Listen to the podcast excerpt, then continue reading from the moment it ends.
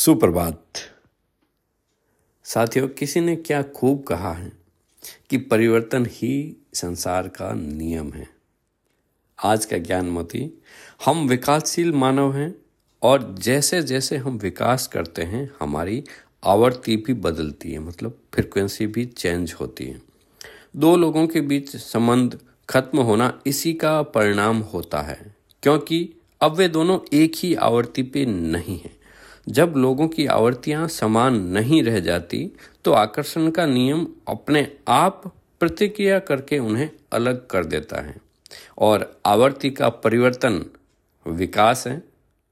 विकास जीवन है और जीवन अच्छा है। शानदार हैं, जानदार हैं, ज़बरदस्त हैं, आनंदमय हैं। ऐसे ही हँसते रहें मुस्कुराते रहें मस्त रहें वो सुनते रहें motivational talk with Madhukar Mokha. धन्यवाद।